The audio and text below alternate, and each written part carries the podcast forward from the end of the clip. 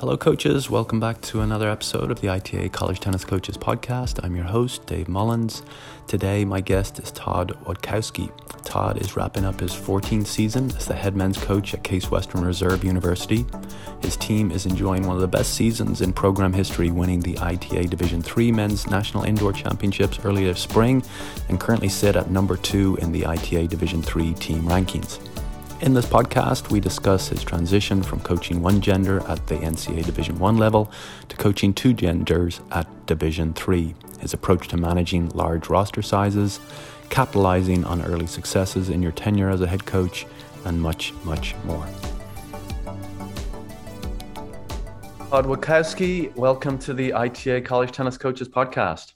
Yeah, thanks for having me. I'm very appreciative for the opportunity and obviously very happy to share as much as I can through the journey I had to, you know, help others through their through theirs as well. Thank you, Todd. I know uh, you're in the thick of things right now. Like any coach I'm speaking to, you're having a great season and, and hope that continues. But usually I'm going to, uh, I, I end with rapid fire questions, but I'm going to start with one of our rapid fire questions today, which is what is the best piece of advice you have received from anyone in your life? It doesn't have to be tennis related. Yeah, that, that's a that's an easy one for me. Uh, I had one coach when I was growing up. My whole my whole tennis life, you know, I started playing tennis when I was roughly nine or ten years old, and um, Keith Venz was was his name. And I feel like every day that I'm coaching, uh, I'm living in honor of him. Actually, he passed away on my 18th birthday, uh, senior year of high school, when I was still kind of going through deciding where I was going to go to college and play tennis never forget that I, I, was at the Midwest closed, the Mi- Midwest winter closed, and had a great tournament, probably one of the best tournaments I had in juniors, and and came home only to find out, you know, that he had passed in a car accident. And from that point on, I really felt like no matter what I was going to do in my life, I I wanted to live, you know, in honor of him. You know, I was an adopted kid who uh, my parents divorced at an early age, and he was really, really important in, in my development. And he had 100 uh, golden rules to live by. Uh, but number one on his list was share the wealth. And that means a lot. That means a lot as far as sharing financial wealth, sharing wealth of knowledge. You know, there, there's so many different ways to interpret that. He didn't necessarily mean sharing the financial wealth. What he meant was sharing the wealth of knowledge and sharing the wealth of passion and energy. And that's just, you know, anyone who knows me knows that my thing is energy. And, you know, no matter what's happening, no matter what hardships you're going through, no matter what's going on, you always have a choice, you know, to look at look at things through a positive light. And that's something that Keith did amazingly well. And his son Casey and I are extremely close so i'm just so i'm so proud of all the things that have happened obviously in, in the sport of tennis you know that i've been able to accomplish in the past you know 14 years just kind of in honor of him and his family. So that's one thing. And then the the other bit of advice that that was just so incredibly mind-blowing uh, came from dave fish actually the former head coach at harvard. I remember when i was 26, 27 years old, and I got hired at Case Western um, at, at 24 years old. After finishing my MBA, I was supposed to go into business. It was 2008. I finished my MBA. I get hired by a, one of the three biggest construction management firms in the country. But as, as anyone would know who was aware of what was happening in 2008, we had a great recession. And because of that recession, they froze hiring and I had to figure it out, you know. And and one thing that I knew was I always had tennis, you know, something that I a skill that I had and my coach had taught me how to teach tennis since the time I was 14 years old. And I would always be able to fall back on that no matter what happened. I always had tennis. So my point here is uh, that the recession happens and I start looking at tennis jobs and I get the job at Case and I went to the ITA coaches convention in Naples, Florida. And this was 2010. And I was fortunate enough to have lunch with Greg Patton, Dave Fish, and I think it was uh, I think it was Timon Corwin um, you know, who who used to be a national championship coach at Kalamazoo. We sat down and we had lunch, and and I said to Dave Fish, "How can I be the next coach at Harvard? What what can I do to get to the Ivy League, to get a job like that?" And Dave said very simply, "You put your bags down, you make where you're at the Harvard." And so the piece of advice that he gave me was put your bags down make where you are a destination. You do all the right things, want to go to you. You will be the destination. I don't know what it was about the way he worded that and the way that he said it, but it clicked. And I was like, you know what? You're right. If you put your head down and you just do a good job and you work really hard at where you're at, people will find you. 2000 and uh 2000 and must have been 16 my best friend Bryan Koniecko, who's the you know the head coach at ucf he left brown and um I, I didn't even put in an application but guess what the phone rang i had an opportunity um to go to to go to brown um ended up actually getting offered the job you know what this has become so much of a destination that i thought being here at Case is more valuable than going there. You know, even with a Division One Ivy League opportunity. And I look back at that decision, you know, with what I was doing with uh, starting a family with my wife and having our first child, and obviously I have zero regrets. I mean, now that we've won a national championship and you know we've kind of climbed to the top of the mountain, I I couldn't be more proud of of what Dave said to me and just being able to be in a position where this is now a destination. I mean, it's it's an unbelievable city, place to grow a tennis program, you know. And I look back to those words that he said to me at that lunch, you know, and I thought, man, what an opportunity I had to sit with those guys and just take in everything that they were saying. I mean, Greg Patton was, you know, one of the godfathers of college tennis, right? Mm-hmm. So, you know, thank God I had that opportunity to listen to these guys talk. Yeah.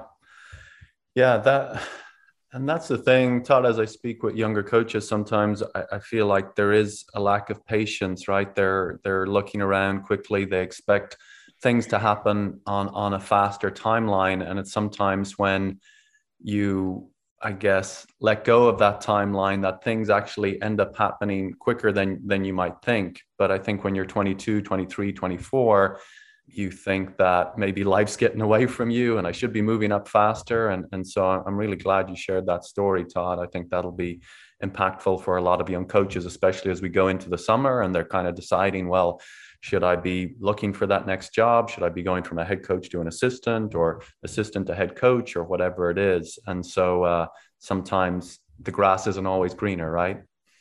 Oh, absolutely. I agree with yeah. that. Very, very good. Well, so yeah, going back into your background a little bit, you shared a little bit there, but your your your playing and your initial coaching experience was obviously at the Division One level. So, did you initially expect to stay at D1, like you talked about, maybe wanting to go uh, coach at the Ivy League? Um, but uh, you know, talk us through how you ended up at Case. Yeah, I mean, uh, like you know, like I said again, um, it was 2008. Uh, I had been at the Citadel in Charleston, South Carolina. You know, because I because I had come from Ohio State, you know, rewind rewind back to you know when my coach passed away my senior year. His son was at Toledo. That made it a very very good uh, easy decision for me to just go to Toledo because losing him in that car accident was just a blow that that you know I was not ready to handle at that age and maturity. But you know, I went and played for Al Wermer at Toledo, who's still there. He's an amazing coach, amazing person. So much to learn from him He really focuses on the player development off the court, uh, developing the person. And I'm incredibly thankful for him to be so patient with me in that process of going from 18 to 20 years old. And like I said, just having been blown a pretty big, devastating loss in my life, um, he was very patient with me and and helped me mature a lot. You know, I was lucky when I was at Toledo to get some wins. I think Wartzman and and Connor Casey were were top five doubles team in the country when when my partner and I beat them. And I thought, you know, I'm I'm mature. I've grown up now. I was looking for a bit of an academic upgrade and a bit of a tennis upgrade. Um, now that I had kind of my feet on the ground, and um, luckily enough, Ty gave me an opportunity to come play uh, play for the Buckeyes. I went through those years and and you know I did I started out as a math major. I was going to be a you know my goal was to maybe be a, a, math teacher in college, but really my tennis was the focus. I, I wanted to play some futures and see if I was going to be good enough. And by going to Ohio State, I could learn real quick. I mean, hell, if I'm not one of the top players at, at Ohio State, I'm probably not going to make it on tour. So I just dove into that, realized, hey, you know, my best contribution to this team is going to be as a leader and an off the court guy. I, I wasn't good enough uh, to crack that lineup consistently. Um, so I did everything I possibly could off the court to learn about the uh, dynamics of an organization, you know, kind of lowered my degree to middle school education basically because I realized I wasn't going going to do math at the college level. I wasn't smart enough. Uh, you know, advanced theory and this stuff was just getting too tough for me. So I remember my senior year, um, Ty got a phone call from the Citadel, and he had a friend down there that said, "Hey, do you have any guys graduating that are looking to get their master's degree?" And Ty, you know, recommended me and and said, "You know, this guy's great. He's a leader. Um, I think he'd be great." So I went to the Citadel thinking, "Okay, I'm going to go into business. Um, I'm going to get my MBA." and you know i'm going to go into go into business but man was it awesome at the citadel being a coach being a coach and i was the assistant coach but the head coach when i got there said hey man he, he was a southern guy he said this fall you're going to take them to all the tournaments and, and they're all yours man I, I got faith in you you can do it i was like whoa, uh, okay. Um, how do I get the van? What do I do? You know, but um, the cool story is our number one doubles team ended up getting the first national ranking in school history. We went to we went to regionals and we beat the number one team from North Carolina, the number one team from William and Mary, the number one team from uh, what was the third team we beat? It was uh, must have been Virginia, I think and then we ended up losing in the in the finals of regionals. Oh, with Duke, actually. Sorry, it wasn't Virginia. We beat the number one team from Duke, Citadel. Like Citadel, like what is happening here? You know, so I think I got the attention of Sam Paul, and I got the attention of some other guys, and and made some friends there in the South. You know, Chuck, Chuck McEwen, Chuck Kriese. I think these guys saw like, oh, this guy was a Buckeye, and now he's doing a great job with Citadel, and they became great advocates for me. And, you know, I still thought I was going into business, but was like, man, I, I really like this. We're, we're winning matches. We're having the best season Citadel had had and, you know, Lord knows how long. And so I think as soon as the economy, you know, hit the skids, I was like, man, let's, let's do this. Let, us look for some tennis jobs. Much, you know, because the economy was bad.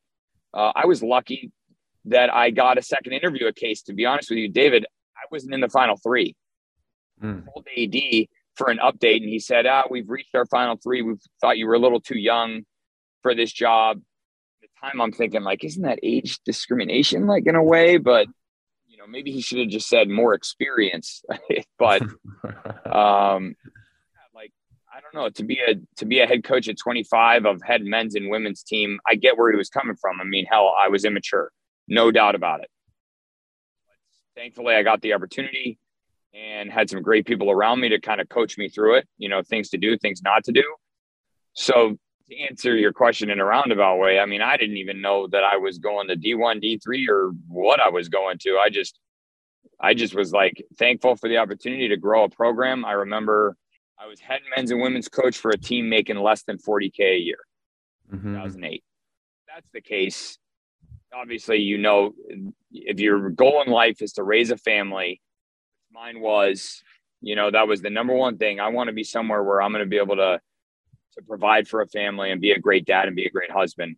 Um, i knew that i was going to have to do something else run camps give lessons do something so you know that's kind of how it all got started and and and arrived here in cleveland yeah.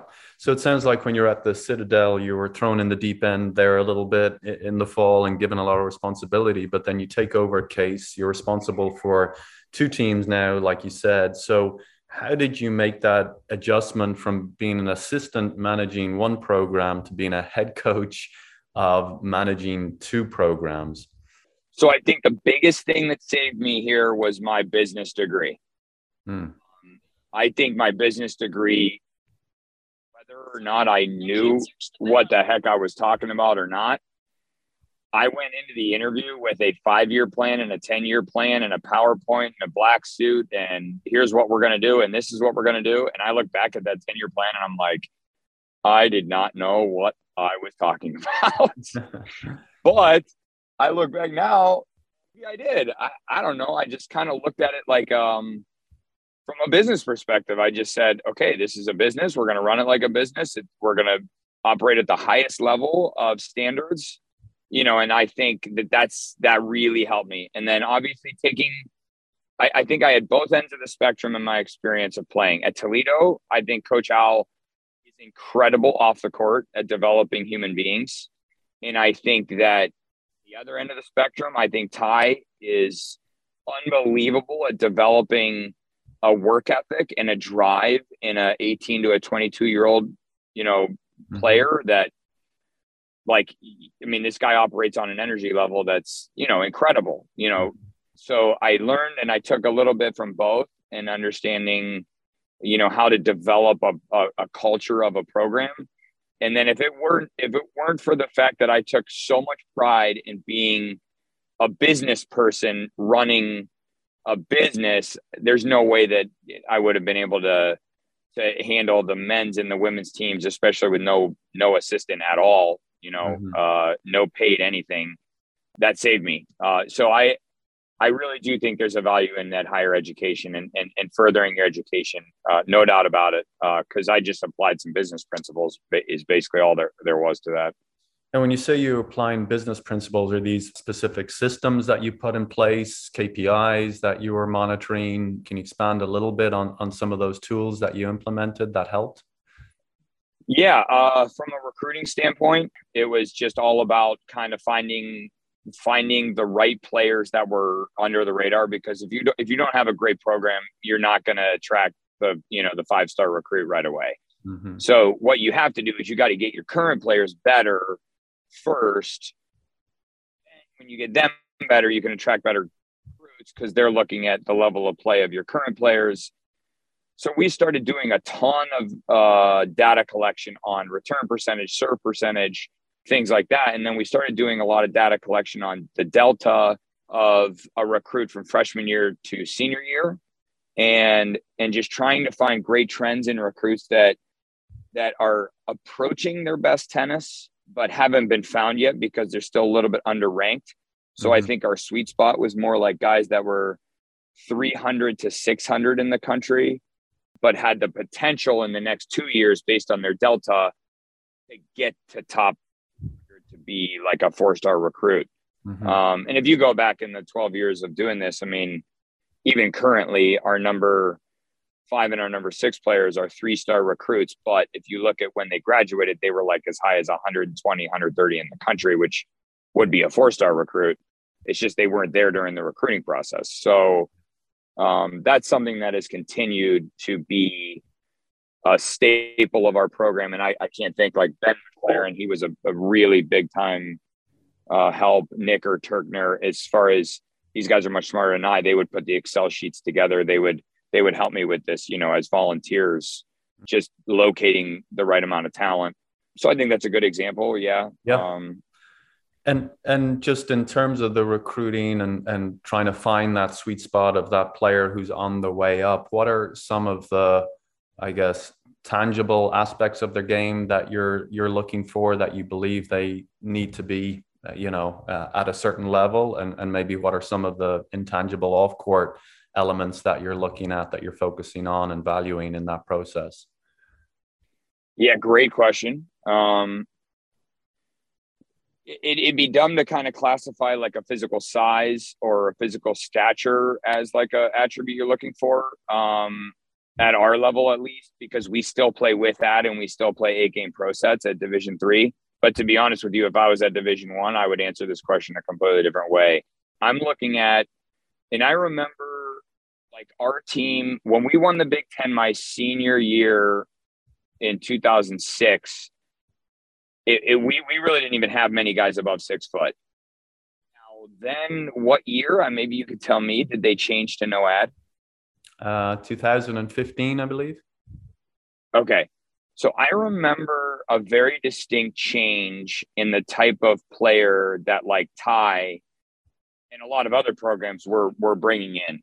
To be quite honest, I mean, mm-hmm. it's not that hard to figure out if you're playing with no ad and you can reach back and hit a 125 mile an hour serve, mm-hmm. um, or if you're playing a six game set with no ad and you could find two guys that are six three, six four. I mean, look at the success that Michigan is having right now. It's it's unbelievable. I mean, it is believable because Coach Steinberg's amazing and he knows what he's doing, and Coach Becker is amazing and he knows what he's doing.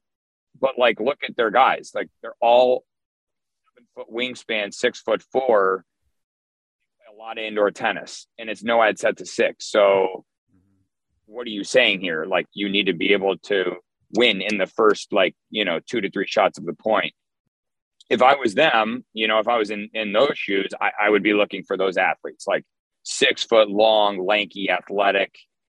And I'm still looking for that here because we play a lot of indoor tennis. But really, to me, because we're playing with that and we're playing full third sets and matches can go five or six hours, you know, to be completely honest, I mean, the number one thing I look at is the scores of the matches our recruits are playing. What's mm. their third set record? Are they, you know, are they have 75% winning percentage in third sets? And are they losing matches like two and six, three and five? Or are they losing matches four and oh, four and one? Are they retiring um, in second sets? Are they retiring in third sets? Are they defaulting? And, you know, a recruit will come on campus who's retired in four matches in the last six months. And it'll be literally the first question I ask, like, hey, what so what's happening with your, you know, retirements? And, you know, what do you what do you think's going on? and I'll just put them on the spot and just make them explain, you know, what they think it is. You know, and I have a current sophomore on my team that had that blatant conversation with him even during his sophomore year of high school and just said like if you can if you continue on this trajectory there's no way that a coach would want to take a, a risk on putting you out there with a match on the line knowing that you're retiring from half the matches that you play mm-hmm. um so yeah that, I think that's physical attributes you're looking for but also result attributes that you're looking for as well. Mm-hmm. No, very good. Thanks for for sharing that. Um, so I hate you... sharing that because I don't really want to give away a lot of it. You know, so many things that we're doing, but yeah, but yeah, well, I mean, that's the thing. The coach still needs to put in the work, right, and and uh, identify all of those and keep track of all of those things, and and um, so yeah, no, that's great. Thank you for sharing. Um, so when you took over both the men's and women's programs at Case Western, they're I think both close to the the bottom of the conference. What you know, you talked a little bit about your black suit and your ten year plan, but what are some of the things you believe you did well in the first 12 months laying those foundations to set up the success you were going to have later because again we're going to have a lot of coaches this year that are transitioning to their taking over a new program right and what are some of those things that they should maybe consider doing in the first 6 12 months that will set them up for later success? Easy easy. I love this question too because it's business. Um you know i love these books these business books like good to great outliers. You know, they really help to outline how it's about getting the right people on the bus and then figuring out where you're going instead of trying to say where you're going um, before you get the people on the bus. And it's cliche at this point. I think a lot of people who study higher higher education business understand that you you've got to get the right people on the bus. I mean, if you pay attention to pro sports, it's a lot of the same a lot of the same rhetoric, uh, mm-hmm. especially in the NFL where you have so many people on a team and so many different moving parts, you know, the culture becomes incredibly important. So, number one thing is setting the culture. You have to set the standard of the culture first. Have to figure out what that culture is because, I mean, everybody's in a different position. For me, I was at a mid major division one, I was at a BCS division one, and then I was at a BCS, or and then I was at a mid major division one again but it was a military school. That's a little bit different. And then I'm going to one of the top 40 academic schools in the country. So, you know, I, have been in a school with 30,000, 60,000, 4,000, and now 6,000. So I, I think those experiences really helped me. Number one thing that really helped me at Citadel, their days are not easy. Like, mm. it's just from six in the morning until 5 p.m That life is not fun. It is not fun. It's not great. You're getting barked at. You're you're getting. I mean, it's just tough, tough, tough, tough, tough. And you're living in the barracks, and I mean, man, you learn work ethic and resilience? You know, going through that. So what I wanted to do there with the head coach that was there at the time, it, you know, it was the culture wasn't it wasn't fun. You know, it was like, man, they're getting barked at all day, and then he was barking at them too. You know, really being hard on them. And and I thought, like, gosh, can we we got to have some fun here? I mean, this is a game, it's a sport. You know, like this is coming from a guy who, like I said, I mean, I, had already dealt with some hardships for sure. I mean, you know, I'm really, really kind of proud of where my family has come from. I mean, my grandfather uh, my dad's dad, you know, he survived Dachau, um, you know, made it to the United States to work in the steel mills in order to be provide a good living for a family. You know, so I think it's been instilled in me as a first generation kid mm-hmm. um, from the get go that like there's a lot of tougher things going on in this world, and there's a lot of things that are happening. This is a sport; it's a game. It's it's meant to teach us life skills. So it has to be hard. It needs to be tough, but it's all, dude. You got to have fun. Like you got to really enjoy this so I tried to make the Citadel guys understand that this needs to be the most energetic, the most fun part of your day. This two hours, this two hours has got to be the best part of your day. And if, you act like it as the coach and you're you're like, oh God, I love being here. Like this is just awesome. We love each other. We're having fun. We're pumping it up. We're that's got to be the thing that gets set right away. And mm-hmm. I'm really thankful and proud of that first recruiting class. Nick Howe, Alex Solov, Richard Brunstein, Kyle Gerber, Kat Evers, Erica Lim, Emily Pham. Those seven. Two of them are married now to each other. All best friends. They were all the best men in each other's weddings. They're all married now. They were all bridesmaids in each other's wedding. They've all been in each other's weddings. When I told them they needed to love each other more than anything they have ever tried to love besides their immediate family because they are now each other's immediate family. Um, they really took it to heart. And it was easy to set the culture from then because, uh, you know, it's just they just bought into that and they just said, we have to, this time on the court, and the men and women practiced together at the time. You know, CEO, CEO Rohan Patel, he's now vice president Dollar Shave Club he was my captain for three years. He set the tone with with that freshman group and teaching them how to be mature and and handle the academic load and handle the tennis load. But man, did they take care of the family aspect um, by doing everything they did every day, all day together. I can't thank them enough for setting that standard. And to be honest with you, David, at National Indoors this past February, every every one of them was there. They were all there. And when we won that tournament, it was like no one in the world was happier than them. It was like they felt like they won it, you know, themselves. Uh, and their impact is so amazing still, like with how much they try to teach the current players what it's like to play for each other and to play with a love for each other. Um, can't thank them enough because, you know, it wasn't anything I did. It was, it was just them setting that culture right from the get go. And then from there, it was just so easy, you know, uh, minus a little bit of a, a, a two year, we had a, a, kind of a two year blip where it seemed like we, we didn't have the leadership thing right. Um, but you know, maybe we'll go into that in a little bit, uh, thanks to my fifth year senior, but, but yeah, I think that answers the question in, in the first six to 12 months. Yep. Yeah. Well, then going, going from there, Todd, because obviously um, you shifted in 2013. You're, just responsible for the the, the men's program. Um, you know, we can talk about that in a little bit. But then, how does that transition go from you know establishing the culture to then trying to capitalize on those early successes you have, whether it's establishing a culture, whether it's the relationships that you're building with the players, whether it's them getting a little bit better. You're having that, um, you know, you, you've succeeded in terms of laying the foundations. Does anything change from there as you start to have more success, or is it just doubling down on on everything that you've done well initially? Probably just doubling down. I mean, really, it was like knocking on the door, knocking on the door, knocking on the door, you know, climbing, climbing. I mean, you ask what I did in the first six to 12 months, just to go back to that again, mm-hmm. real quick. Uh, I didn't have a computer set up yet in my office on the first day. I went into another coach's office and I printed off the regional rankings of the top 20 teams in the region, of which we were not ranked in the region and we were dead last in our conference.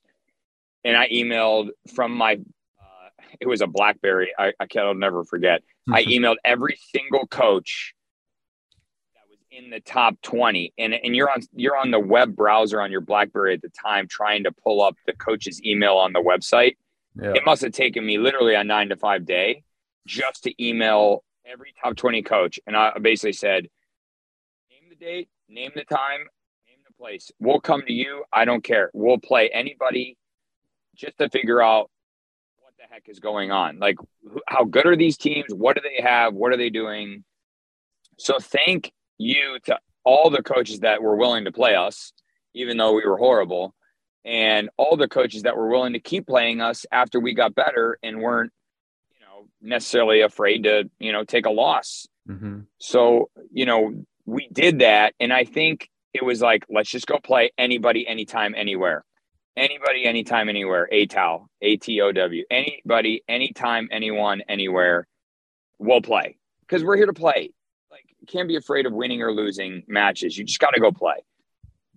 So in 2013, like you said, I mean, we had gotten a recruit. His name is CJ Krimble. He was the first men's tennis player in NCAA history to win the top 10 award.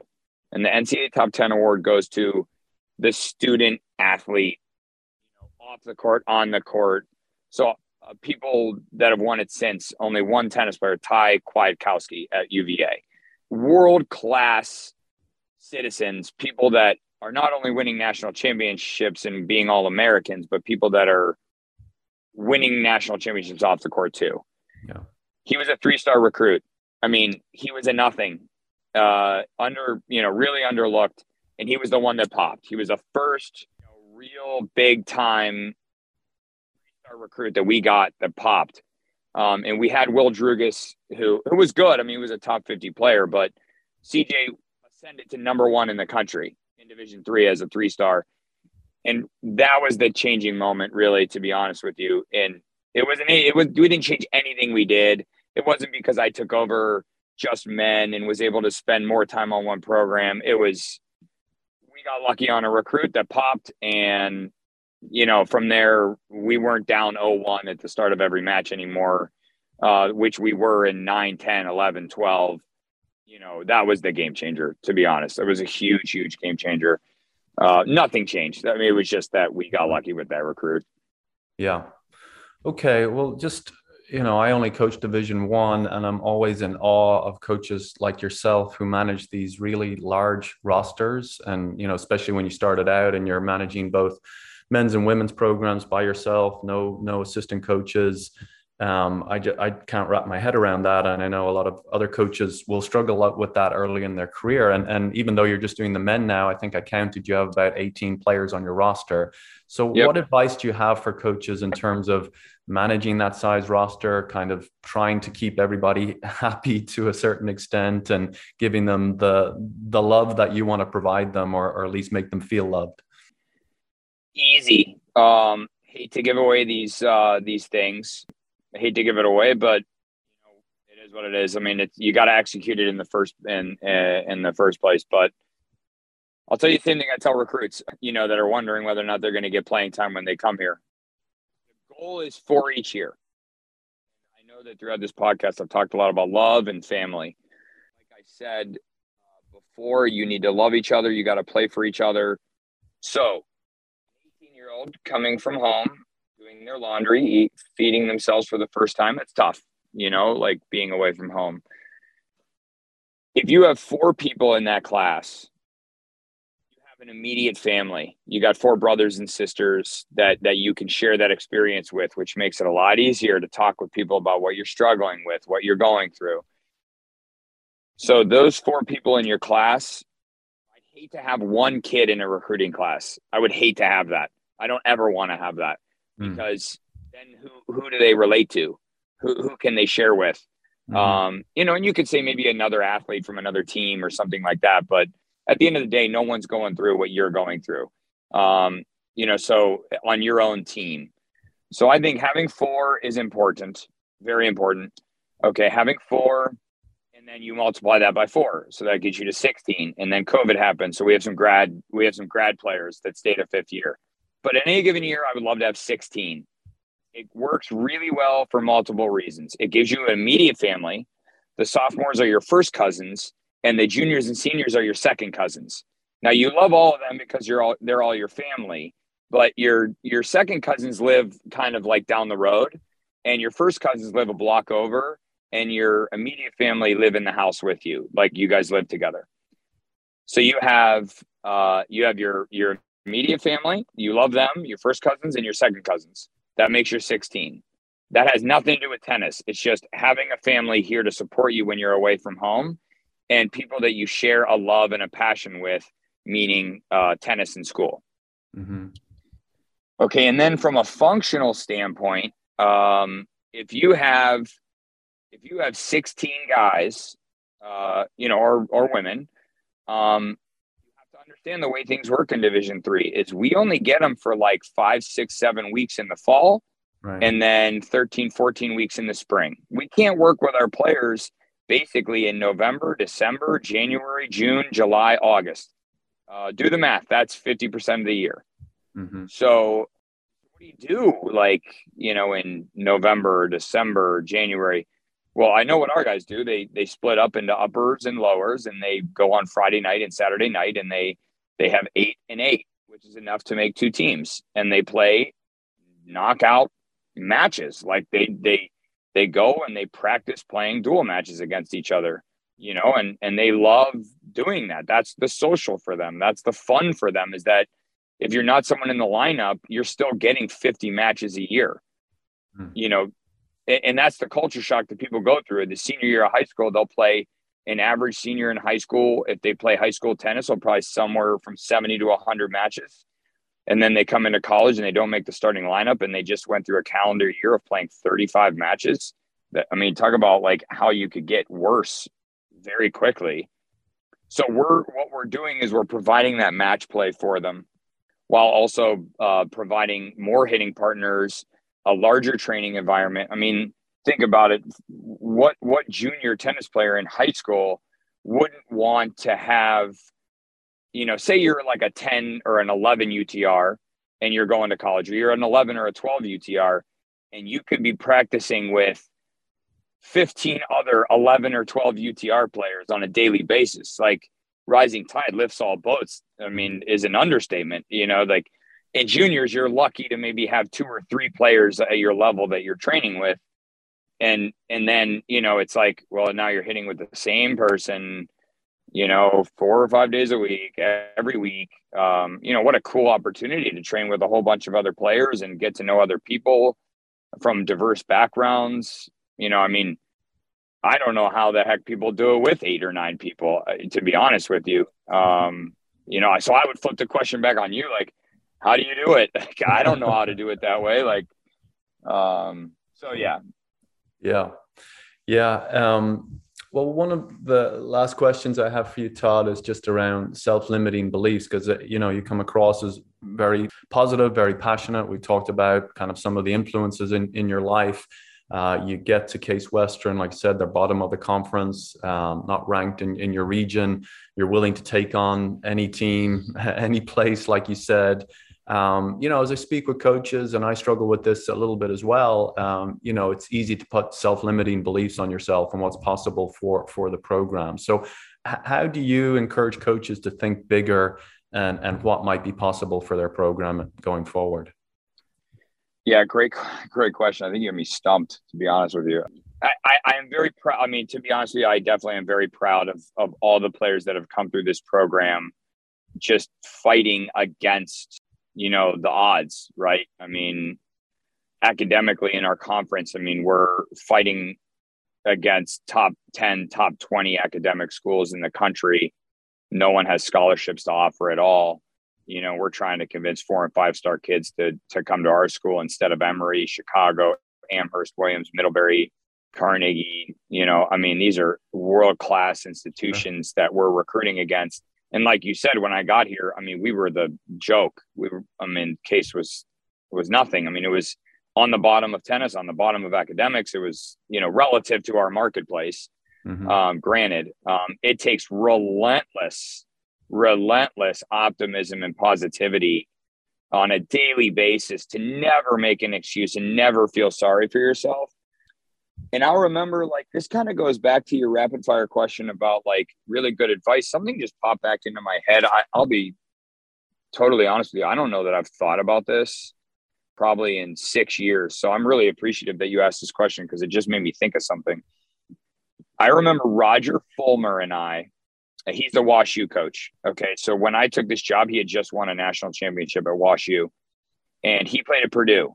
And so we shared a lot in common. You know, he he played at Purdue, I played at Ohio State. He took over a D3 program, kind of um, high academic, a lot of challenges. WashU was not good at the time.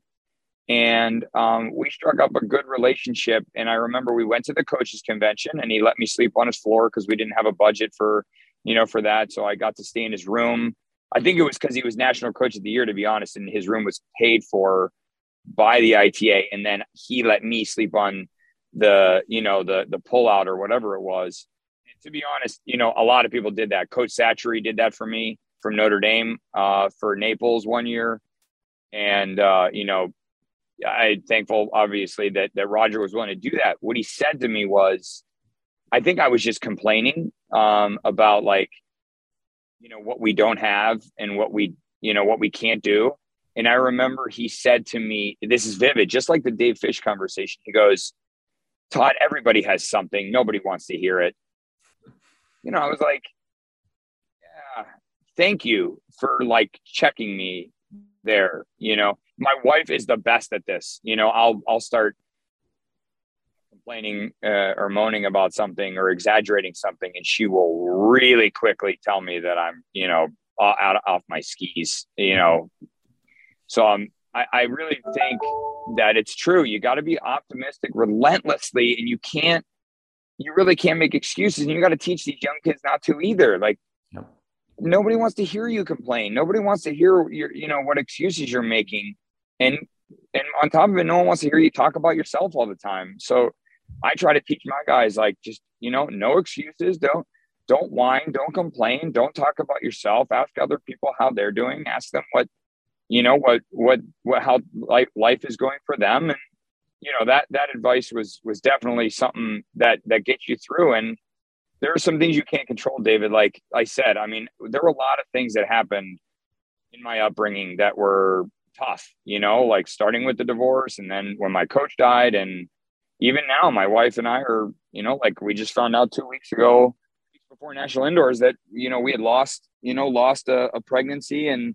We're mm-hmm. going through testing. And it, as it turns out, I've got a, you know, like a chromosomal, a chromosomal translocation which explains why our three year old that we have now, we're like literally outlier statistics and lucky to even have a healthy child to begin with because of what's going on. I mean, like stuff's always happening to people. Like people are struggling with things. So just, it's okay. Like it'll be all right. Figure it out. Find a way. Like, you know, there's a lot of things going on in the world. Like, let's just try to do our best every day to to be as positive as we can and it'll feel that much better to overcome It's easy, it wouldn't be fun, you know, like to mm-hmm. accomplish mm-hmm. something. So, yeah, I mean, relentless optimism. I mean, it's just it's just got to be a thing. You just got to stay positive and just always try to figure it out. Try to figure it out. Yeah, that's that's great, Todd. What a what a wonderful message, and I, I, got goosebumps several times as you've been talking throughout this podcast. So thank you for sharing that that optimism with me today. Um, Okay, a couple of other quick rapid fire questions. I know we're running short on time, but what is is there a book, a podcast, article, passage, poem that's influenced you in your journey to date? Yeah, like I think I mentioned a couple right outliers, good to great, great by choice, mm-hmm. the talent code. Those are great books. Podcasts, yes, definitely have become more popular since I did my MBA. The world is flat. That that was a good one um, that I read during business school. The, and then podcast wise, what you guys do, I listen to all the podcasts, and what Cracked Racquets does, I listen to all the podcasts. I mean, it, like, kudos to you, David, for setting up these podcasts for us to have opportunities to listen to other coaches speak, and kudos to you know what Alex Gruskin does too. I mean, I hate to like I, I, have no idea. I could be like promoting another thing on. No, they're great partners of ours. So absolutely. Okay, so away. we're all a team. All right, so we're all yeah. a team. So I can talk great about Dalton and, and Alex too. Of course. I'm gonna be dead serious with you. When I drove the van up to Ann Arbor to play Michigan last weekend, I listened to Didi, I listened to Borendame, and I listened to Steinberg back to back to back in a three-hour drive. Mm-hmm. And everything that I got out of those three, you know, if there was an underlying thing that I got out of those three interviews, um, there's a lot of coaches that can kind of talk a lot and say nothing. And I've learned to like know when I'm getting a genuine answer and when I'm getting like just like a blanket answer that's like saying something without saying anything. Mm-hmm. Those are some genuine guys, like really genuine. And they, you know, they were very genuine in their answers. And you know, the underlying thing out of those three was like also a similar uh, thing that I have here is they could just sit in the bleachers and watch their team and just have the greatest time in their life. Mm-hmm. And to create an environment and energy around your team that you could just sit back and just watch and be like, man, this is just fun to watch these guys play. I think mm-hmm. they all said it. And so I learned so much from listening to them talk and and listen to both podcasts I don't have anything else come into my brain right away, and I know it's rapid fire, so I'll just leave it at that. okay. Next question: Is there a drill that you like to do with your team, or or you maybe you did with say Ty Tucker that helped you as a player? There is no doubt. It's not intuitive at all. I did it uh, actually. I, I don't know if it, the video is posted oh, anywhere, yeah. but at yeah. the in, I'll post in that in the yeah, I'll post that in the um in the in the notes for the podcast so people can can click on that. Oh, so like so from the convention, the drills I did like in that session are actually on the yeah they're online. I can go watch them. Okay. Yeah. Yeah. Um. Okay, go watch Howard Joffe. Same hour presentation. He was incredible. Like. Yeah the way he talked about how they deal with deuce points and no ad scoring and playing critical points, and then the way that um, oh my gosh, I feel so bad. There there was a coach. There was either a JUCO, I think it was a JUCO coach during that session that that Phil talked Girardi. about critical points. Phil, he talked about yeah. So like he talked about critical points, and if a player had forty and they lost, and they lost everything. Mm-hmm. Yep. Literally, I've been doing that drill like this whole season. Oh, good. Okay. So I guess there's another thing like go to the convention, like just go. It's so, so worth it to just soak in the conversations both in the on court sessions and in the off court sessions. Like it's just where all of this information that I've been talking about this whole time, honestly, is is coming from. So yeah. Um, yeah, the drill I did in there, it's it's simple. It's just doubles defensive is what we call it. It's it's all day long. Love it. Yeah. Great energy, so fun. Okay, I'll definitely link to that. And and yeah, thanks for mentioning the convention. The next one's actually going to be in May 2023 in, in Orlando uh, during Division One, Two, and Three championships. So moving it from its typical December slot. So we'll be getting more information out to coaches later this summer. But last question, Todd. Uh, when the day comes for you to retire, uh, what do you hope to be most proud of looking back on your coaching career? Yeah, that's a good question. I don't think I'll ever retire from college tennis. Uh, you know, I think I've chosen to live a life of service, service to student athletes, service to my wife, and service to my uh, son and my family. And in doing that, I don't, you know, I don't really see myself making, you know, six figure money uh, for the rest of my life. But, you know, even if I do reach a point where I could retire financially and not need to work, I'm still going to be a volunteer assistant somewhere. Yeah. Uh, you know, trying to remain involved in the college tennis process because it's just so fun. But what I'd be most proud of, to be honest with you, is I'm most proud when I see bridesmaids and groomsmen that were teammates at each other's weddings. Like, mm. I, I, don't know what it is, but that just makes me so proud. It just yeah. shows me that like we did a good job of building a family. Yeah, well, that's a great answer and great place to leave it, Todd. Thank you so much for all your time this morning and, and good luck uh, the last few weeks of the season. Cool. All good. All good. Thanks, David. I appreciate you, man.